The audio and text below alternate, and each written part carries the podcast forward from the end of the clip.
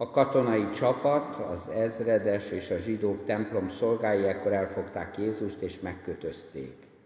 Először Annáshoz vitték, ez ugyanis apósa volt Kajafásnak, aki főpap volt abban az esztendőben. Kajafás volt az, aki azt tanácsolta a zsidóknak, hogy jobb, ha egy ember hal meg a népért. Simon Péter és egy másik tanítvány követte Jézust.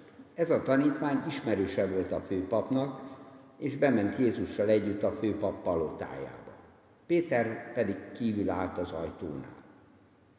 Kiment tehát a másik tanítvány, a főpap ismerőse, szólt az ajtótörző lánynak, és bevitte Pétert. Az ajtótörző szolgálólány így szólt Péterhez, nem ennek az embernek a tanítványai közül vagy te is? De ő így felelt, nem vagyok.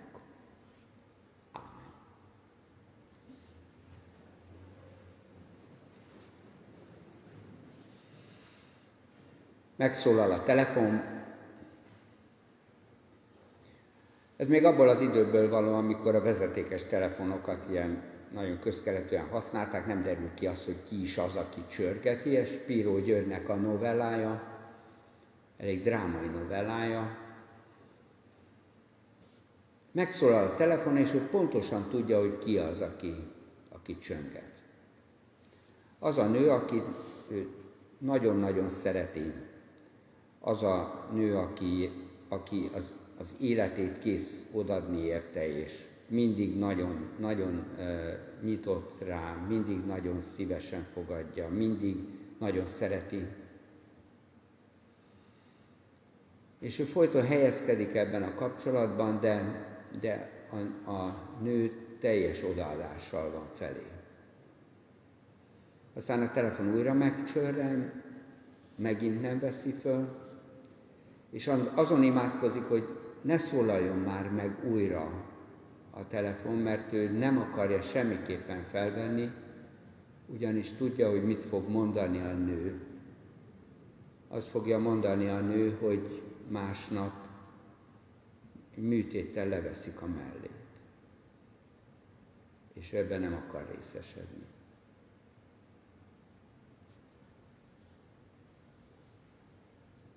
Ez egy árulás. Általában Péter árulását nem szoktuk olyan nagy mértékűnek tartani, mint Júdásé.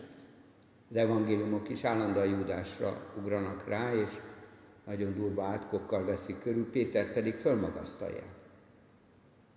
Pedig Júdás legalább körvonalazta azt, hogy mi az, amit utál. Hogy, hogy elege van ebből az egész történetből, és meg akar szabadulni tőle, és biztos van mögötte valami haszonlesés, Biztos van benne valamilyen erőszak, de hát ez az ő habitusa. De, de ő legalább egyértelmű. Péter pedig, hát ez a tagadás, ez olyan sunyi. Alig lehet róla tudni. Ez, ez nem, nem egy ő, ő nem mozdítja meg a katonai őrséget, ő nem mozdítja meg a templom, templomi csapatokat, csak egy szolgáló lány van. Nem is tudjuk, hogy János, ugye ő az, akiről itt név nélkül beszél János evangéliuma, ő a főpap családjához tartozott minden bizonyal, azért tudnak bemenni a főpap udvarára. Nem lehet tudni, hogy János ott van-e, vagy csak ez a szolgáló lány. Lehet, hogy csak, lehet, hogy csak ketten vannak. És halkan megkérdezi ez a szolgáló lány, te is az ő tanítványai közé, ennek az embernek a tanítványai közé tartozol? és ő letagadja az odatartást, és egy, egy, egyetlen egy mondattal, ezzel a nem vagyok, ezzel a mondattal letagadja a tanítványi körhöz való tartozását éppen úgy, mint a Jézussal való kapcsolatát. Egyszerre tagad meg minden. Szinoptikusok a, még aprólékosabban végig gyötrik ezt az, ezt az egészet három lépcsőben, hogy tagadja meg még a népét is, ugye, mert a beszéded is elárult, igen, ott még a népét is megtagadja. De János evangéliumában ennyi, ennyi a, a, a tagadás. De ebben a tagadásban, ebben minden benne van, és egy ilyen parányi kis tagadás ez, amiről nem látszik, hogy ez, ez akkora lenne. És hát igaza van, az életével játszik, be, besúran oda, ugyanolyan sorsra juthatna, mint Jézus. És ez a, ez a kis tagadás, ez az, ami szörnyű ebben az egészben. Ez a kis csúsztatás. Nem venni föl egy telefon. Ez a kis csúsztatás, amire azt kellene mondani, hogy erre, erre lehet tovább építkezni, hiszen nem történt komoly dolog, hiszen nincsen, nincs, nem tragédia az egész. Presser Gábor írja a könyvébe, hogy a konzervatóriumban egy alkalommal kidobták a, nem, nem tudott, meg nem is akart szolmizálni, nem, nem szerette a szolmizálást. Abszolút hallása volt, ezért főleg az ABC-s hangok világában élt. Az ABC-s hangok azok, azok egy adott rezgés számhoz kötöttek. Fizikailag létrehozható, egy szabályos rezgés számhoz vannak kötve. A szolmizálás azért, azért nagyon érdekes, és nagyon jó eszköz a zenében, mert bár, bármilyen rezgés számhoz lehet kötni, tehát nem kell, nem kell feltétlenül egy hangszeren megütni azt a hangot, ahonnan el kell kezdeni, a, a hangközök az érdekesek. És bármilyen hangmagasságra oda lehet helyezni a szolmizációs hangokat, és működik, működik a dolog. Az abszolút hallásúak azok gyötrődnek egy olyan, nem tudom, zeneakadémiai koncerten, ahol az orgonához hangolnak mindent, amelyik nem pontosan 440-re van hangolva, és emiatt, emiatt ott gyötrődnek, mert nem, azt, azt érzik, hogy nem stimmel, hogy nem stimmel a dolog. A szolmizálás az, az, az, egy relatív, az egy relatív rendszer. Tehát azt jelenti, hogy rá lehet helyezni bármilyen hangmagasságra. És így vagyunk ezekkel a csúsztatásokkal.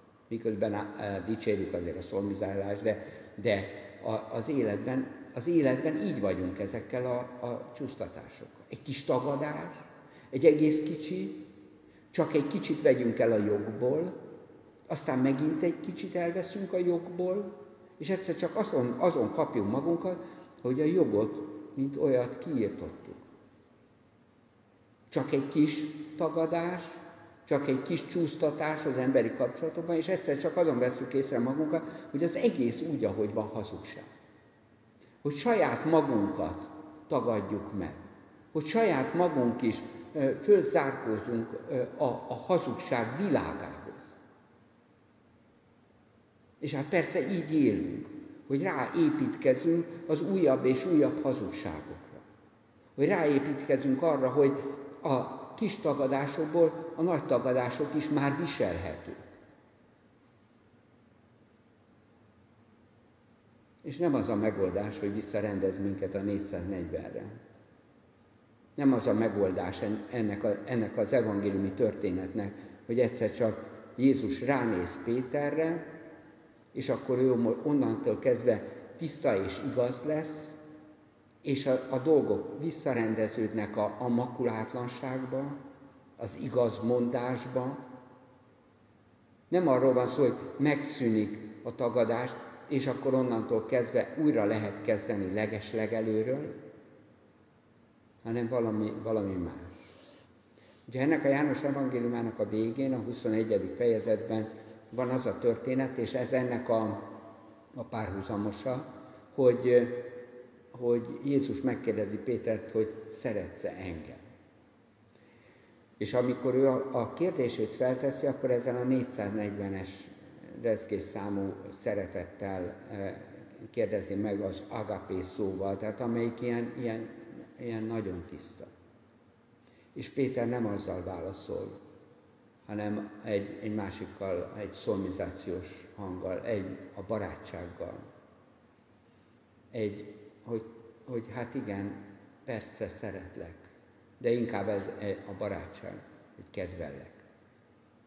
És aztán Jézus újra megkérdezi, és újra, és amikor harmadjára kérdezi Jézus, el is szomorodik Péter emiatt, akkor már ő is ezzel a szolmizációs hanggal kérdezi, ezzel a a barátság szóval kérdezi, ezzel a relatív szeretettel kérdezi.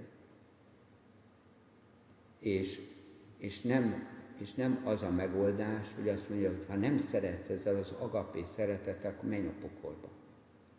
Nem az a feloldása, hogy ha, ha, ha nem tudsz visszarendeződni a tagadásod után, akkor, akkor, nem, akkor nem állok szóba vele. Hanem olyan, mintha azt mondaná, hogy tudom, hogy milyen vagy. Hogy tudom, hogy ebben a tagadásban, ebben az állandó kis elcsúszásban élsz.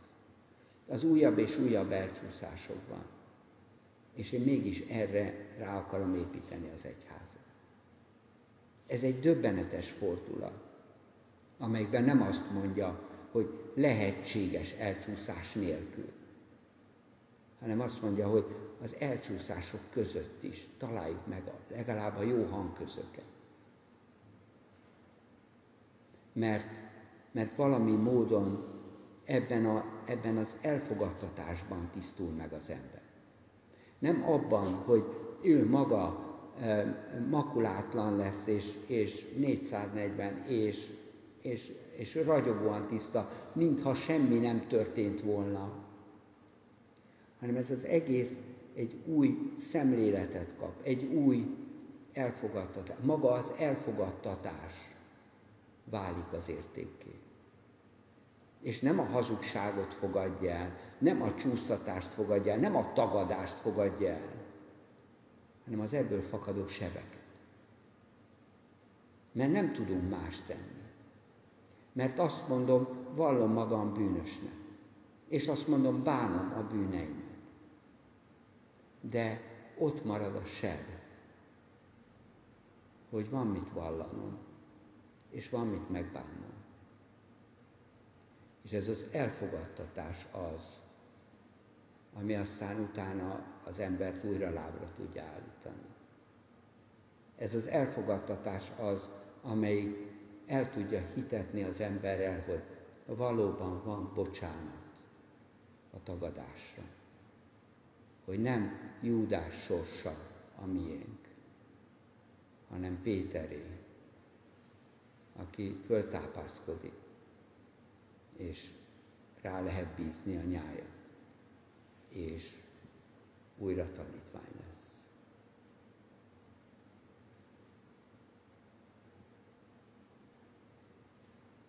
Urunk Istenünk, őszintén látod életünket, mi sem akarjuk eltagadni azt. Nem szeretnénk tetszelegni valamiféle makulátlanságban. Nem szeretnénk azzal ámítani, hogy tiszták a kezeink. De Te elfogadsz, és ebben az elfogadtatásban tisztulunk meg. Ebben az elfogadtatásban találunk igazából rád. Mert hiszen te is közénk jöttél, és ismered világunkat, és beszennyeződtél velünk. Amen.